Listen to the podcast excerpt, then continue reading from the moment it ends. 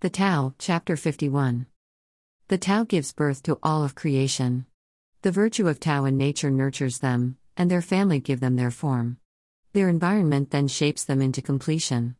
That is why every creature honors the Tao and its virtue. No one tells them to honor the Tao and its virtue, it happens all by itself. So the Tao gives them birth, and its virtue cultivates them, cares for them, nurtures them, gives them a place of refuge and peace, helps them to grow and shelters them. It gives them life without wanting to possess them, and cares for them expecting nothing in return. It is their master, but it does not seek to dominate them. This is called the mysterious dark virtue.